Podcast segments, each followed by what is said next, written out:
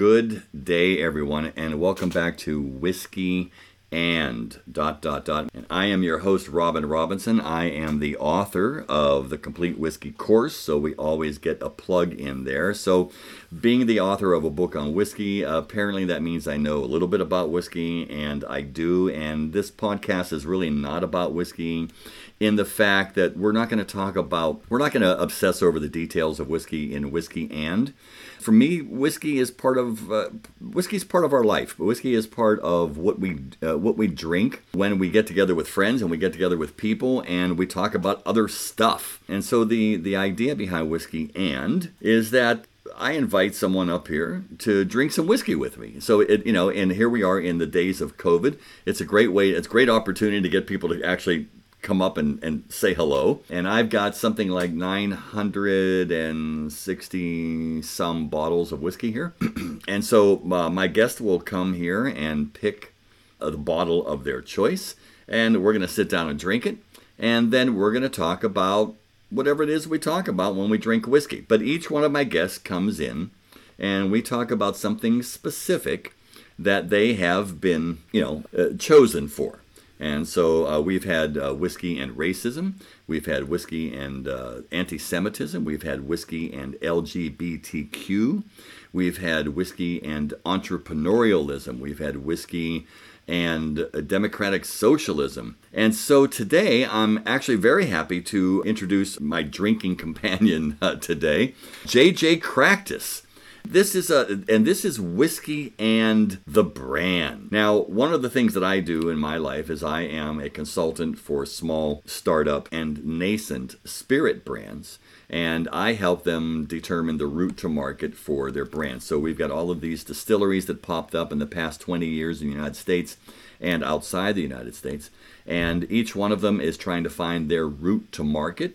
And as somebody who's actually been out there and done it, I offer my services out as a consultant to them.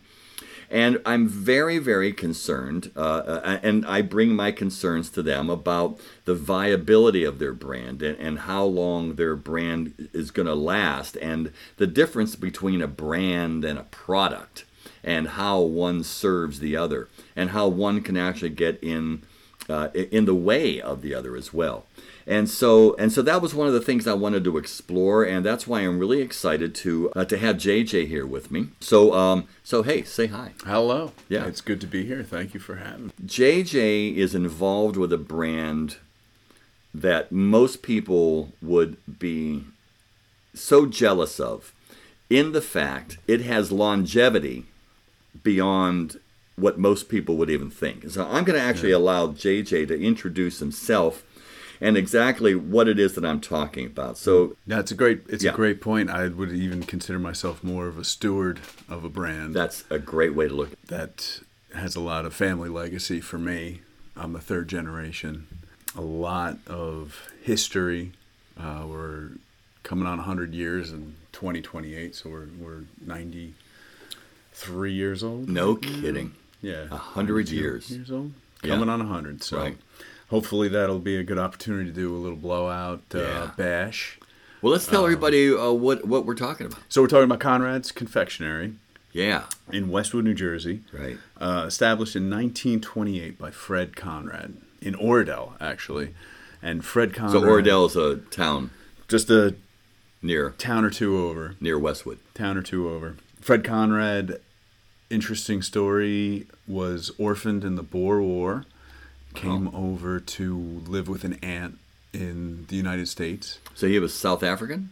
German. Is that where the Boer War happened? Yeah, South Africa. In South Africa, I don't really know too much about the Boer War, but he lost his parents there and shipped over to the U.S. to live with an aunt, apparently. In Oradell? Potentially, yeah, somewhere around here. Yeah. He took classes in New York City for confectionery, and then started his business in 1928 in Oradell. So let's, first of all, this is 2020, not 1920. Yeah. Let's define what's confectionery. Confectionery? Because right, that's not a word that, No, right? It's not too popular. And it's a great question. Yeah. And I've read it once as the art of a shelf-stable product. Oh, get out. Yeah. Really? Yeah. So it's producing something that you can put in a case for a decent amount of time. And of course, you know, I'm sure confectionery as an umbrella, or even if it has a strict definition, that's the one that's always stuck with me. That's brilliant. So, but we associate it with sweet things, though. Sweet things. Yeah. Because sugar is a preservative. Sugar, of course, is the preservative. Yeah. So that's the... Oh. So I wonder, was that a word that was invented in the 20th century? Or? Preservative? No. Confectionery? Yeah, confectionery. That's a great question. We have to look that up. Okay. Well, so, I mean... I assume it's Conrad's Confectionery since at least 1928. Right. Yeah, confectionery. But you know, you remember the Necco wafers? Mm-hmm. So that was actually New England Candy and Confectionery Company. Okay. So that was probably around the same time. So I would imagine confectionery, but it's interesting. Sweets and things like that were actually a lot of, you know, like I think the ice cream sundae was introduced at the Chicago World's Exhibition in the 1898. Okay. So and I think candy apples were at that time. So I'm just wondering if that is sort of a product of leisure time, of the leisure class that was starting to develop around that time. I think so. Yeah. I definitely think as the human experience became better and simple pleasures became more accustomed to the regular person's day-to-day, the sweet became just a fabric of everyday life. Yeah. So that's something. Okay, so you know what? We're going to actually assign ourselves to look that up. Yeah. Okay. But what you did mention about the sundae, I don't know if I've ever mentioned this to you. It was named a sundae because an ice cream soda was considered too decadent to have on a sundae, so they took the soda out. Oh, get out! And just gave you the ice cream. So you're talking about the bubbly soda was decadent? Was a decadent thing? So at some point, the ice cream sundae was not even a thing. That is so wild. The ice cream soda was, I guess, with the advent of the first pharmacies and right. Of course. Bubbly water. Of course, yeah. So that's perfect. So I'm a huge fan of Conrad's. But JJ, describe what Conrad's is, because it's the experience of Conrad's is really at the heart of what we're talking about. Yeah, so Conrad's it was three businesses in one. Now it's two businesses in one. Candy and ice cream. Okay. Seasonal opposites. And back in the day, a lunch counter was the typical model. Right. And that model lasted at Conrad's for up until 10 years ago. Yeah. Maybe 12, where we got rid of the sandwiches aspect. So that, through that time, it was different derivations of those three businesses. So it was a soda fountain. Traditional soda fountain.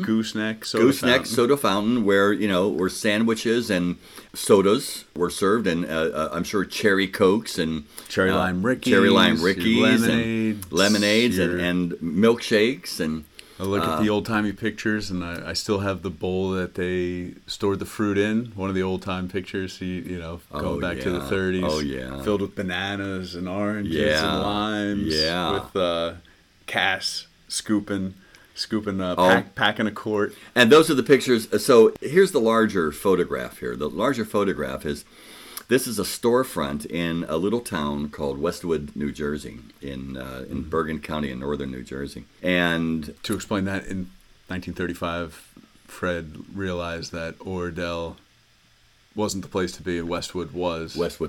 Yeah. I think because maybe it was the last stop on the line from New York City.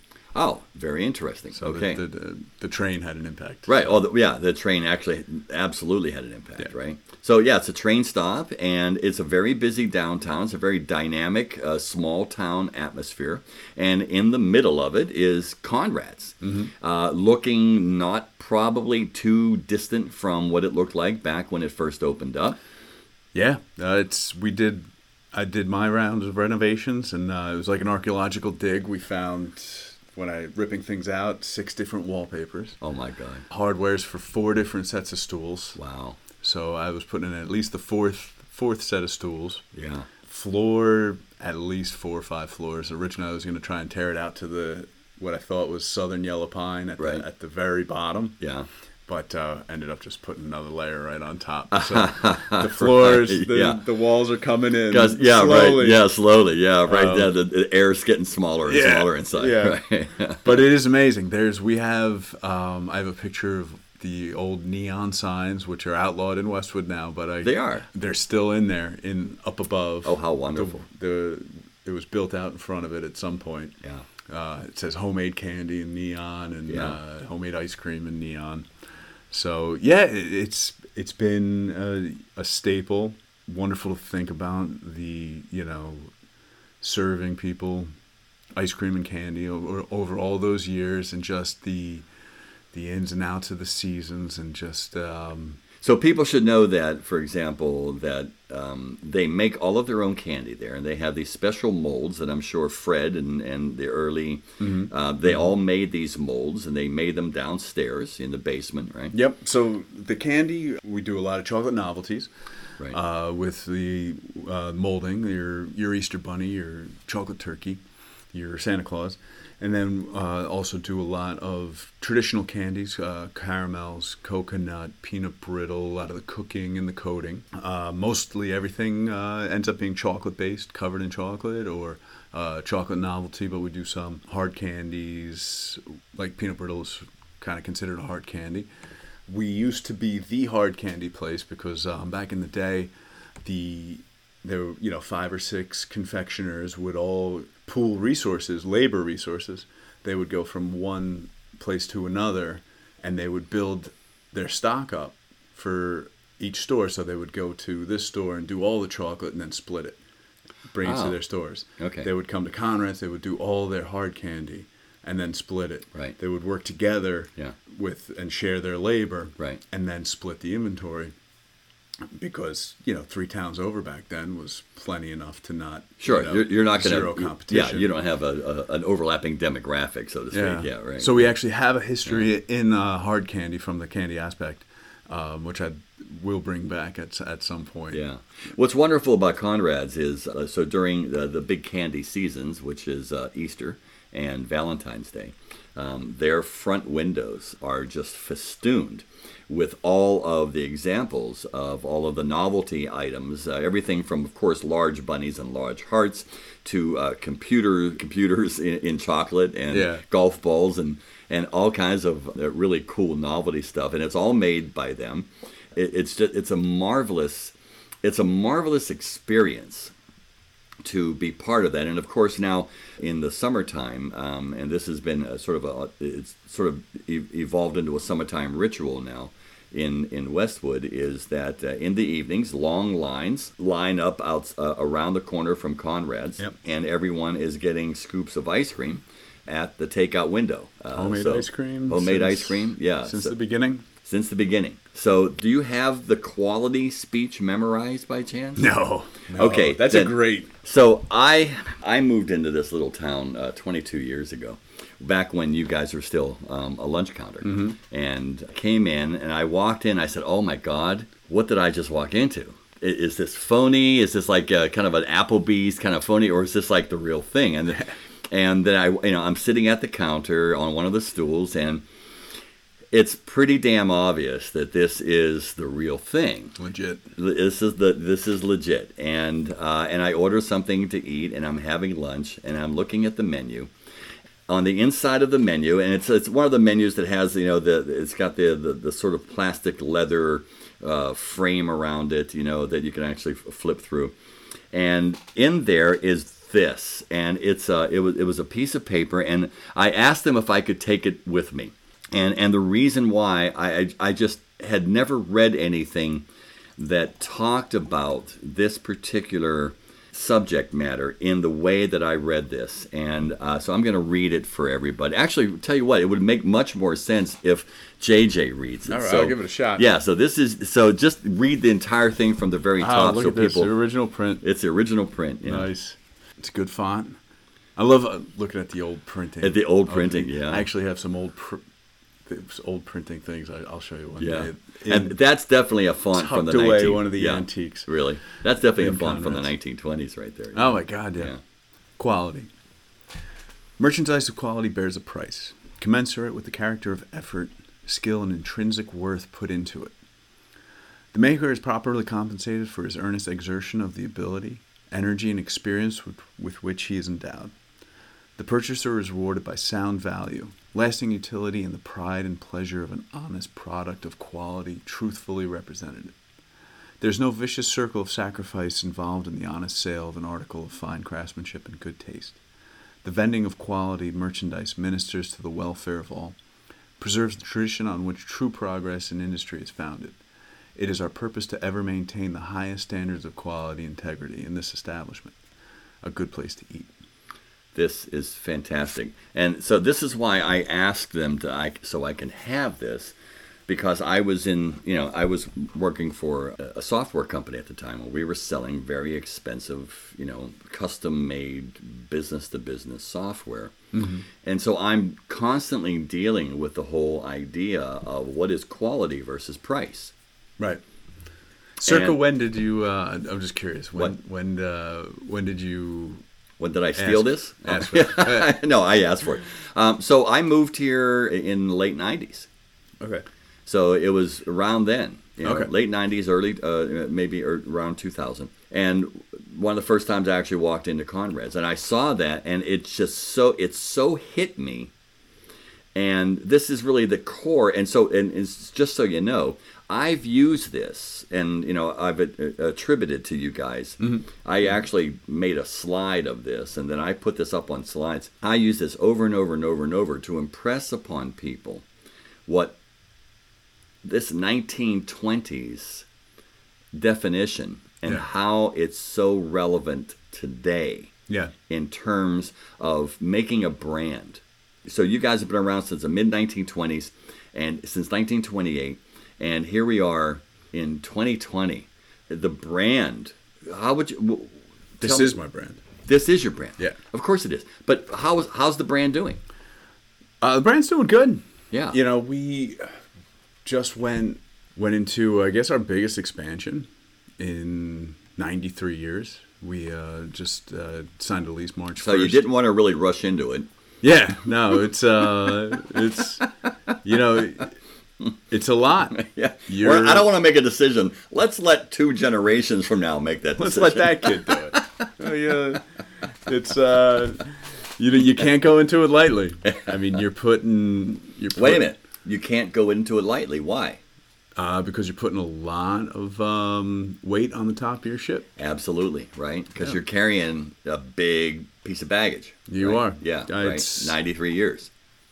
You have a ship that's been sailing for 90 plus years, and you're going to put a bunch of new equipment onto the top of it. And before you can get it on, underneath, it's going to put a lot of weight on top. That's going to make your ship a little tipsy. It is, yeah, right. So, and then if a storm happens to come up, maybe the worst storm in who would 60 years, yeah, right. Yeah. Who would ever think that would happen? Yeah. You put yourself in a precarious position. Yeah, yeah. So let's talk about that, because this is being recorded in early September in 2020, and we're now 6.5 months maybe into our COVID-19 pandemic. I mean, you guys are doing well, which is really wonderful, and fortunate. We feel very fortunate. Yeah, yeah. So what went into all the thinking before that? So expounding upon what you were just talking about, not putting too much weight on there, because you want to keep the ship's floating, the ship's moving forward. You don't want to undo this. So what was the process of decisions that you had to go through to do the update for Conrad's to keep it alive in the 21st century? Yeah, I think as the current captain and the steward, it comes down to first just updating the ship to sail in the seas you see coming. So, yeah, we've been 90 plus years, but the world's a constantly changing place, and you got to adapt with it. part of that expansion and adaptation is just seeing the world change and wanting to be a part of it, mm-hmm. you know, moving forward. You were the inheritor of all this, and so and I love the use of the word steward. I remember, for example, a couple of years ago, you actually tried doing like musical evenings inside mm-hmm. of Conrad's. You know, yep. that kind of ran its thing, and you know. So what was it? What were you seeing out there that you wanted to make sure that Conrad's? I'm sure you were trying to balance out. We want to keep this flavor. It's a 1920s establishment. At the same time, we want to keep it relevant. Exactly, and.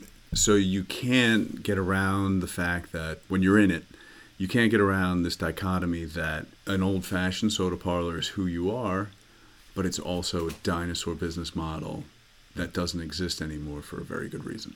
So that's that challenge of the very fabric of what your business is in an environment where it's getting harder and harder. Like I walked into it where we were already one of the only soda fountains, you know. I mean, how you got to go pretty long ways. You got to travel to find another one. Right. So the realization, you know, my mindset now is adapt and grow in areas that will keep who we are alive. I never want to get away from that soda fountain model, but we do need to support that with other means. So give us an example of what that is. So obviously people are still lining up outside. Mm-hmm. Mm-hmm. People are still coming inside when they're able to actually shop for confections. Yeah, Christmas is coming up. That's going to be that's going to be a big time, obviously. Yep. So what were the adaptations? What were the things that you wanted to kind of bring up to speed? So the biggest adaptation in my time was the walk-up window. So before I got into the business, and at some point my dad, I went to school for engineering. Didn't like a corporate environment, saw this legacy and decided to go into it, make it my life's work. Right. Continue, be a third generation in my family to steward this business. At some point, got in, started feeling the ropes, getting experience for what it actually was. And my father mentioned, wouldn't it be great if we could have a Dutch door at the front and serve ice cream out of the front? Really? Yeah. It was just that simple. It was that simple. I should have kissed him on the spot. Honest to God. Really? That was like, wow. Because a Dutch door. That was it. That was the solution. It was his idea. Wow. It was his inspiration. It was my perspiration. And I was like, that's brilliant. Yeah. At the time, we were closing at 6. We had candy hours in the summer. Right. We were, the ice cream was sort of keep the lights on. Mm-hmm. Candy was the focus, mm-hmm. was the breadwinner mm-hmm. for the business at the time.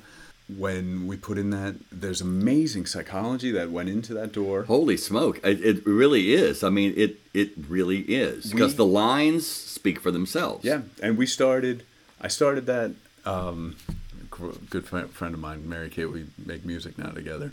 She was working for me at the time. I literally had her on Sundays unfoiling leftover Easter eggs for us to melt down into summer chocolates. Oh, sitting there doing nothing. There's a labor of love. Oh my God! Like, I was, you know, like and you're sitting here doing nothing. Might as well. And also, there's a phrase that you don't often hear, which is unfoiling leftover Easter eggs. Yeah, yeah. There's a hashtag in there somewhere. Totally. And that's how it started. Like one customer coming up every. Wow.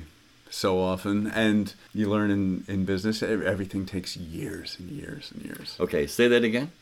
Everything takes years. I don't want to say that again. You learn in business, everything takes years. I just wanted you to repeat that 3 times. Okay, that was important. Okay, that was, you know. Can you say that again? Everything takes years, years and years. Okay, that I think that's the core of this episode, is that idea.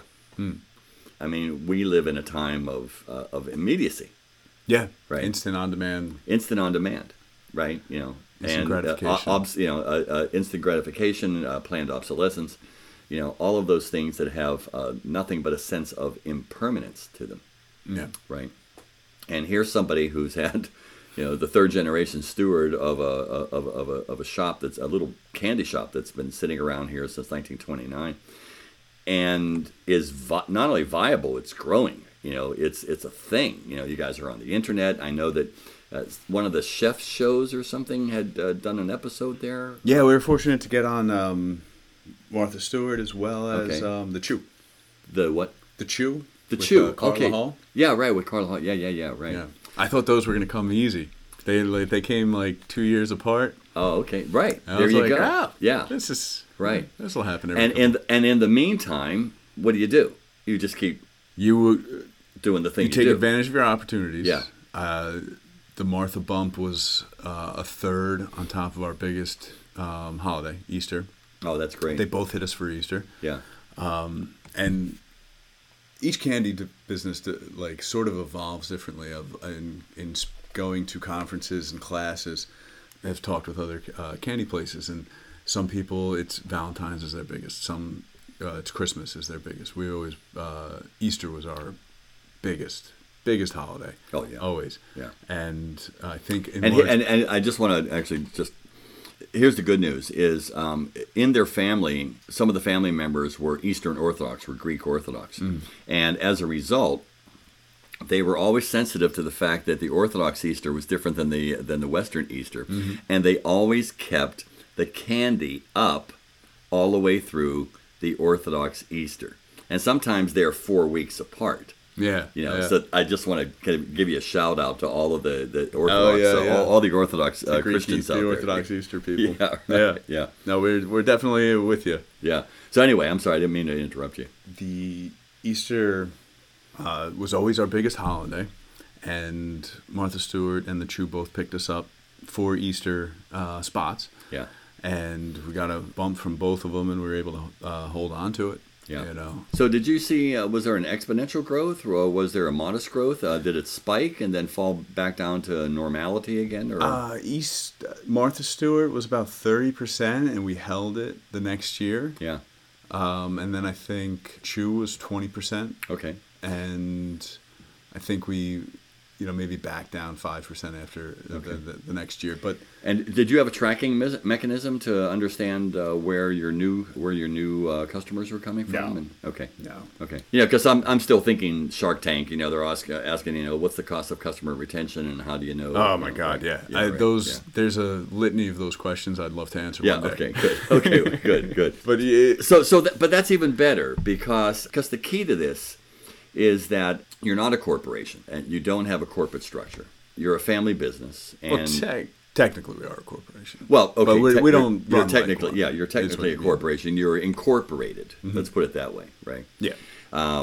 But yeah, I mean, you don't have the vast resources of we're a mom and pop. Mom and pop, absolutely, and that's really the key. So with mom and pops, you're always running on a system of limited resources, which means money, time, and people. Mm-hmm. Right, and so there are a lot of things that you'd love to get to. Boy, I really would love to actually put like tracking on. You know, we should probably gather email addresses at one point. But you know, on the other hand, we got to keep the lights on. We got to keep the boiler going to melt the chocolate. The sink breaks. The toilet breaks. The toilet breaks. You know. Right. Yeah.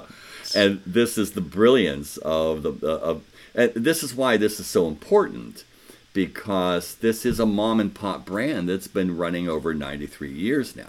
Yeah, I sometimes ponder the experience I have and the experience like that this has been going on for 90-plus years, and things have been breaking and things get fixed. It's hard to really understand what it is to run a business until you're in it. Yeah.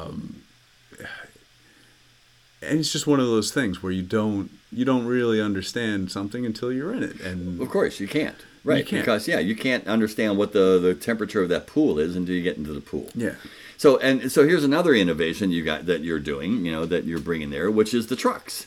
The trucks. We're going mobile. We're going events. The original plan of the expansion was big events, food truck festivals, street fairs. Sure.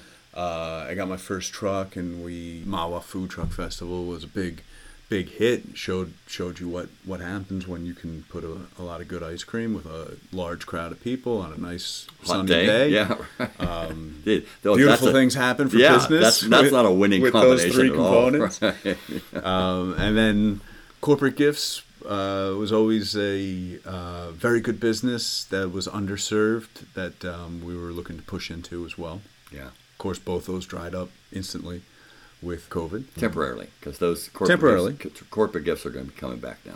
Yeah. It'll both are coming back. Both are coming back. Right. Big gatherings are got to be coming back eventually at some point. But interestingly enough, you remember now your big gatherings are really outside gatherings, and which is the most amenable area in which to actually have a large gathering, and if you're able to kind of set up, you know, the right type of protections, there's nothing that doesn't say that can't be viable. For first of all, now and here's the cool thing, I didn't know about this, and I didn't know about the trucks until I you know, I'm home now, working from home, and I hear like Bob Marley, right? I hear Bob Marley like blasting out of some speaker. I'm thinking, okay, somebody's just going by the house with you know, with their windows open. But no, Bob Marley just like I'm hearing the entire One Love, and I'm going, what the fuck is that, right? And I go outside, and there's a Conrad's truck down the street blasting out Bob Marley, right? So thank God it's not chicken in the straw, turkey in the straw, right? Any of those old. And I walk up, and I'm going to buy that ice cream sandwich, of course, because I love that ice cream sandwich, right? Yeah, I couldn't go the jingle route in good conscience. Yeah, I had to put a real sound system in there. And everyone is thankful. Yeah. You know, everyone is thankful that, you know. Yeah. And now it's fun, so I just let the drivers pick their own music. Oh, that's flavor. Great. That's awesome. I play the Grateful Dead. I got old tapes. My buddy has an archive of Grateful Dead shows. Oh, so this is so cool. It's almost going back to the old kind of DJ-led radio, FM radio, where, like, you know, you get to actually, the DJ gets to pick, you know, his own music. As long as it's somewhat family-friendly. Yeah. You know. Sure. Right. Okay. Got it. I mean, I have... Can't do Fuck the Police? I got some... There's got some standards I have to maintain. Yeah, right. But, yeah, it's a lot of fun. Yeah. And it's awesome. There's a lot of analogies I use for business. One of them's mining. You know, you put shafts into the ground and you see what the ore is like. Oh. You know, and you just keep plugging them in, and it's good to have a lot because I mean it's a double-edged sword. Yeah. If you have one shaft that's doing well, it's great. You can put all your energy into it, and you can really. But then cook. It's only one shaft. If that dries up, right? Yeah, you're cooked. Right. Yeah. Yeah. If you have a lot, your energy's spread thin. Absolutely. Oh, say that again? If you have a lot, your energy spread thin. And what was the thing before that? If you only have one? Yeah. You can concentrate. Yeah, so again, I just wanted to have you repeat this because, I mean, so the reason I'm having you do this, of course, only because we've drank, you know, two halves of both of these bottles here. Yeah. Is that... These, to me, are the core tenets of real brand building, is understanding these concepts right here. You know, business concepts. I had Effie Panagopoulos here, who is an entrepreneur, and we talked about a lot of similarity in that she was a one-woman show. Well, that's not a scalable operation unless she's able to create a structure in which she's able to scale herself in a way that doesn't deplete where her core business is at. You know, and not dilute it as well at the same time. It's always the shop is always the shop, and the shop is the core. Mm-hmm. And but it can't be the only shaft. The shop is not scalable. It's not scalable, exactly right. So now you have scalable. You know, that actually kind of brings it. You know what? We should talk. We'll talk about scale. Let's talk about these whiskeys here. So So again, the whole idea of this is someone comes up here and so. JJ's not self-professed, not a huge whiskey drinker. No, very shallow enjoyer of things. Not in a negative, shallow sense. It's just that... not a lot of depth of understanding of where all the choices are at. Yes, yeah. I would love to come here once a week and understand my true whiskey palate. Because this is the place you could discover that. Done. All right. Okay. So good. Yeah, we're neighbors. Yeah, I'm just down the street. We'll set it up once a week, right? You'll come in, but the only thing is you can't ever pick the same thing twice. All right, so we got 960 weeks. Yeah, right. So that's the only thing. Right. Yeah, all right. Yeah, the only condition. Okay, it was interesting. So as a newbie, as a kind of a novice or shallow, in JJ's words, I said, well, what are you interested in? And he was kind of giving me like descriptors that didn't really say anything. Yeah, because I like what I like. Yeah, but he didn't really know how to. Yeah, he didn't really know how to express that to me when I asked him that question, because probably you don't get that question. No. Yeah. No. Right. So so I kind of led him around to actually understanding that what he likes is something that's kind of fruity, it's kind of light, maybe a little spice. He didn't want anything peaty or smoky, right? So I led him to an area of the shelves here that were primarily Scotch whiskey. And so why don't you tell everybody what you picked out here? Fortunate enough to get two bottles here, which is really nice. I'm going to butcher the pronunciation. Yeah, go ahead. Give it a shot, man. Even though you mentioned it a couple times. That's all right. Yeah. Glenmorangie? Bingo. Actually, that was very good. Yeah, right. That was very good. Yeah, Glenmorangie. Glenmorangie. Yeah, right. Yeah, that's very good. So of the two, this was the one I would prefer. Yeah, of the two. Just more of a clean, is that the right word? Yeah, or lighter. Yeah. Lighter. Yeah. Lighter. Right. Yeah, more delicate. And what was you know what, you want to give that one a shot? The second one? Glengarry, was it? Close. It was Glengiddie. Glengiddie. Yeah, right. Glengiddie. It looked like Glen Garioch. Glen Garioch. Right? Yeah, it looks like Glen Garioch. But then again, it's Gaelic, so, you know. Glengarry. Yeah. And I was going to ask this question earlier, but what's with all the glens? Oh, well, you know what a glen is. Like a hill? Yeah, well, it's the space between the hills. Oh, okay. Yeah, and in the Highlands, it's actually very much. All you have to do is actually go into kind of like central Pennsylvania, and you'll get right into what where they settled. Okay. Which is it's all glens and ravines and. How do you think they settled there? Because it just felt like home.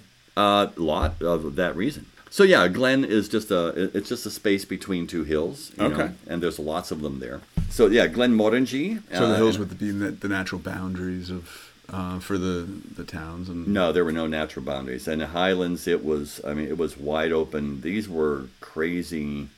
The Highlanders were actually feared by the British because they were uncontrollable. They were savage. Okay. They had clans, they had families, and they had loyalties, and they had lords, and then and that was it. And so they had these lands over here, and that lord had those lands over there, and they were always fighting with each other. And it was really just the history of Scotland is just filled with violence and insecurity. Mm. And through that, the British crown had been trying to subjugate the country for hundreds of years. So the Highlands is where, once you get up in the Highlands, you're not going to find me.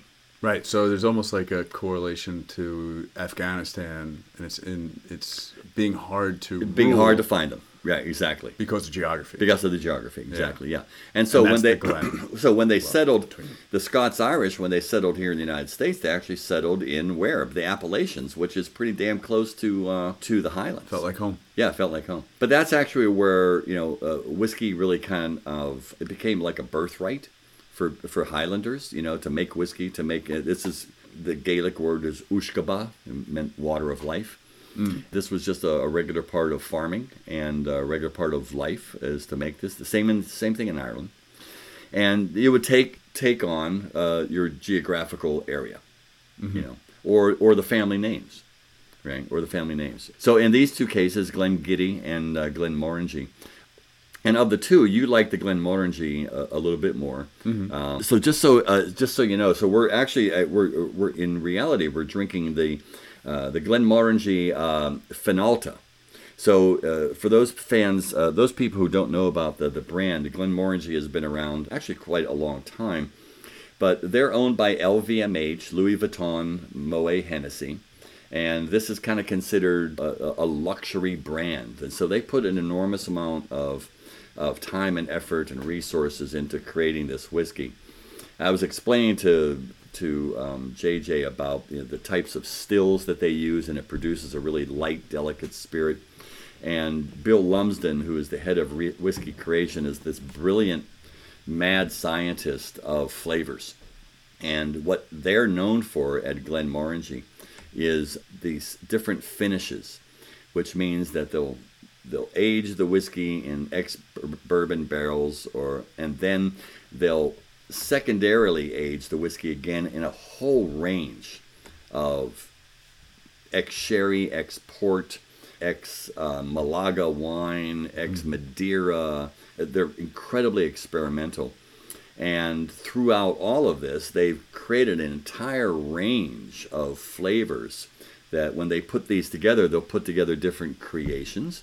And one of the creations here is Fenalta, which actually has a lot of Oloroso sherry input on this.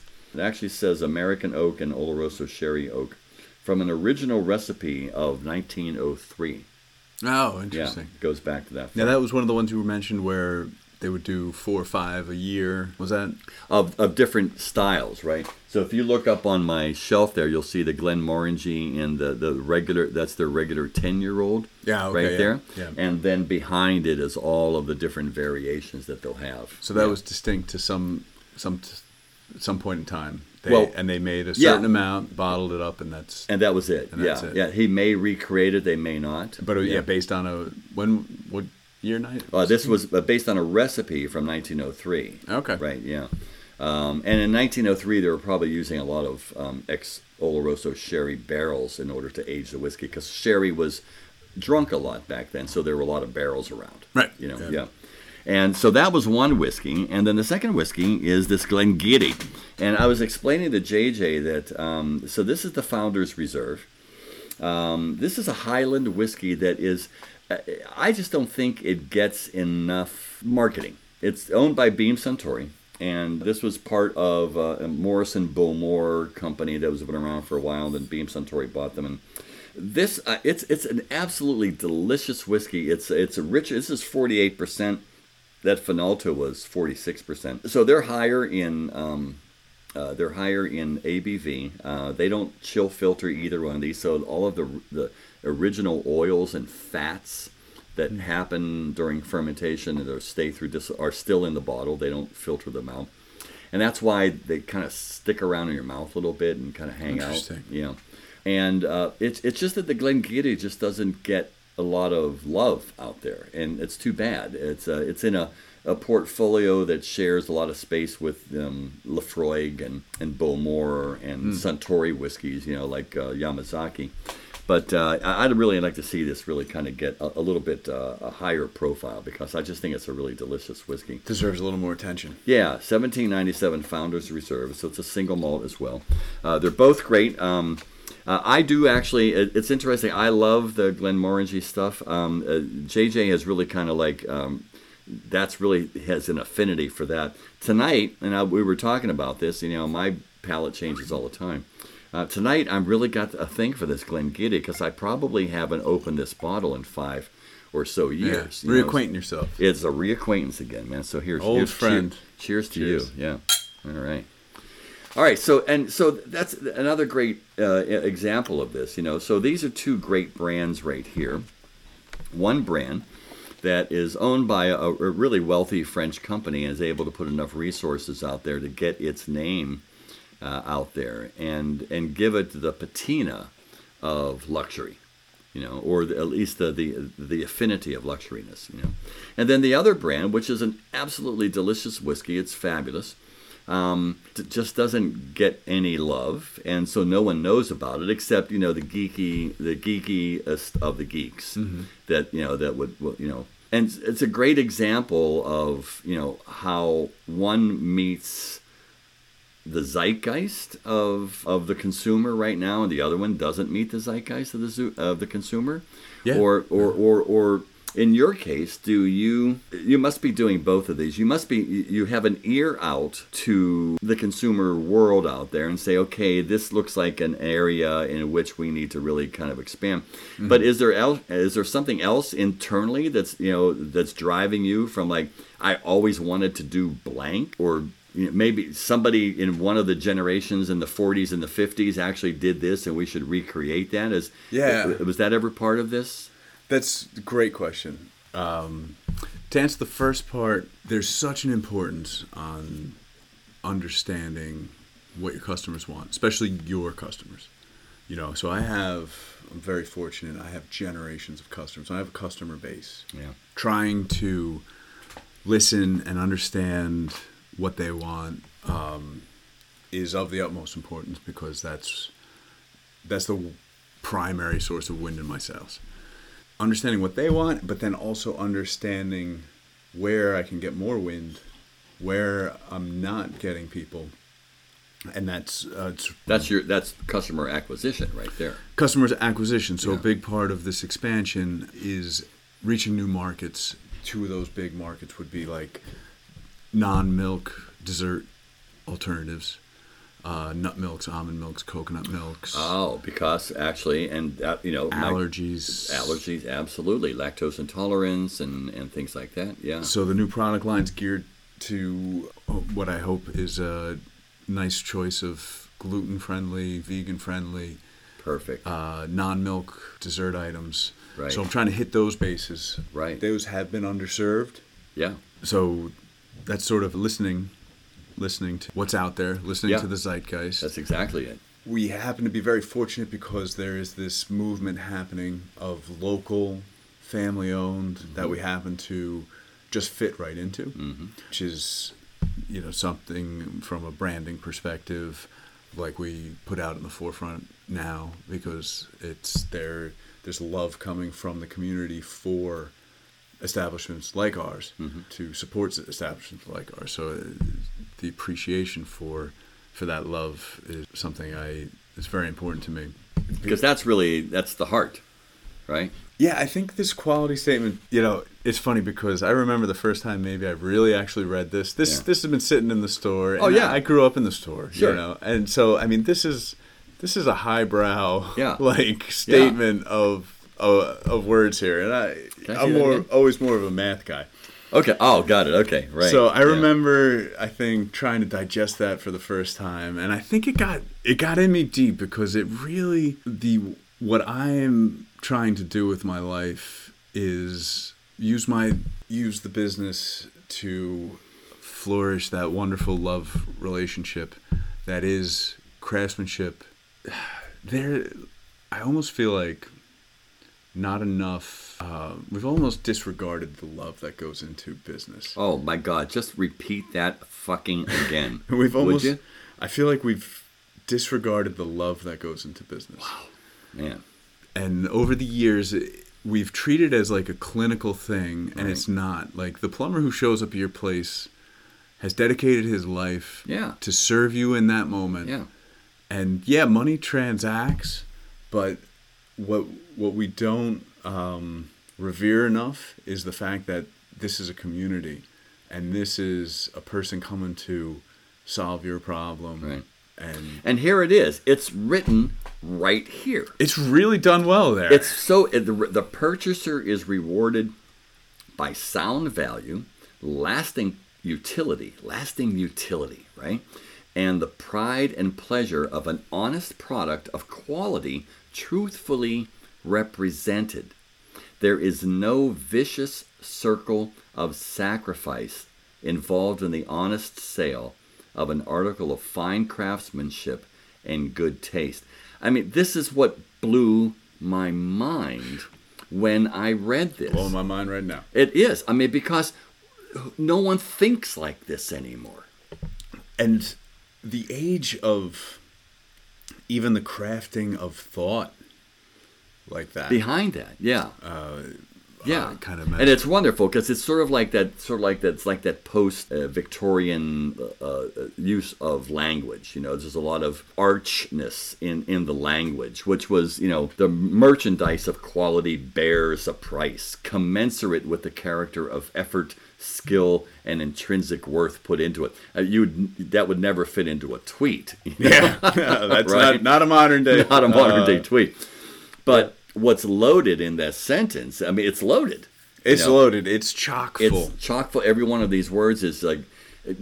Any idea who wrote this? No, I was just about to. I would love to know. Oh my God, where that came from? Yeah, it's just. But the fact that it was sitting on the counter of a lunch counter in northern New Jersey. Yeah. In an ice cream parlor, and you guys had adopted this as your motto. This is what's mind-blowing about this. When you think about the disparity of that, you know, this would be words that you would see maybe etched in stone in some corporate meeting place, you know, in a corporate office, not in a menu. Yeah. on the count on a Formica counter. I would absolutely love to find out. You know, it's how that came to be. Yeah. Yeah, you know, it's really interesting. I grew up in a place like Conrad's, in the town that I grew up in a little town called Homestead, Pennsylvania, which is an old steel town. There was a place called Moxley's Drugstore. And it was on the corner and right in the very center of the business district of town. And the town happened to also include the largest steel mill in the world at one time. Mm. So this was a company town. It was U.S. Steel. Everyone worked in the mill or was, you know, part of the mill ecosystem. And so it was when I was growing up, there was an absolutely on fire, bustling town. And Conrad's, Moxley's, was just that. It was the combination pharmacy and soda parlor. It was a drugstore counter. Yeah, and sandwiches and grilled cheese and lime rickeys and cherry cokes and cups of coffee, and then behind you and then to the back you can smell the sulfur. Yeah, the sulfur that the pharmacists were using in their compounding. They were still compounding all of the. Oh my goodness! Making it on site. Make it on site, man. Yeah, right. Yeah, I didn't really, like. Yeah, it wasn't Pfizer out there doing this. It was like Moxley's was doing. Took a recipe and. Yeah, that's exactly. And of course, that was the time of sulfur drugs. So we think about sulfur as like but next sulfur. We were talking about this before about using our nose and how our grandparents actually experienced the world much more with their noses than we do. Yeah. And one of those was actually the smell and taste of sulfur, which they were actually much more accustomed to through history. It's only in the past 50 years that we've gotten rid of that smell altogether. Mm. You know, and we've egg smell. Yeah. The rotten egg smell or that sulfurous, but they were actually quite used to it. And that was actually part of pharmacy. So this is like, you know, when I walked into Conrad's the first time, it's the first thing I said, oh my God, this is Moxley's. Yeah. This is Moxley's drugstore. Now, Moxley's actually lives on in perpetuity as well. It's closed now. However, if you look, next time you watch Silence of the Lambs, yeah, the counter that Clarice interviews, I can't remember who the hell she interviews in order to find out about Buffalo Bill. She interviewed him at Moxley's. So it was done on site. Oh, I can't wait to watch that. It was awesome. Yeah, right. Yeah. So I can't remember who the hell she's interviewing. Anyway, it's in there. It's in the scene is in there. So unfortunately, Moxley's is gone forever. But like Conrad's is here. You know? Yeah, I mean, it's. So you guys are making ice cream. You're making chocolate. You've got how many trucks out there? Three trucks out there. You now have a separate factory space outside. Everything was being done in the basement before, right? Yeah, basement and upstairs. The upstairs was an old apartment that they used to live in. Yeah, of course. Yeah. I mean, the history. You always lived above the store. Yeah, right? Yeah. You know, that was the old model. So tell us a little bit about so Fred Conrad opened the place up, but that wasn't your family. No, so my my grandfather as he told the story, was looking for work, and the choice was hopping on the train going into New York City for $16 a week. Mm. And then I think Conrad, he had worked at a different soda fountain in Westwood. Guess how many soda fountains were there when he was... let's say a half a dozen. Yeah, seven. Was it seven? Seven. Wow. From my recollection, he said there were seven soda fountains in town. Yeah, yeah. And he had prior experience, and I don't know if... There's a resume. Yeah. Right? I had prior experience at another soda fountain. Prior experience, and I think Fred, just like me with the kids these days, the second he was slow, my grandpa grabbed a rag and started wiping stuff up.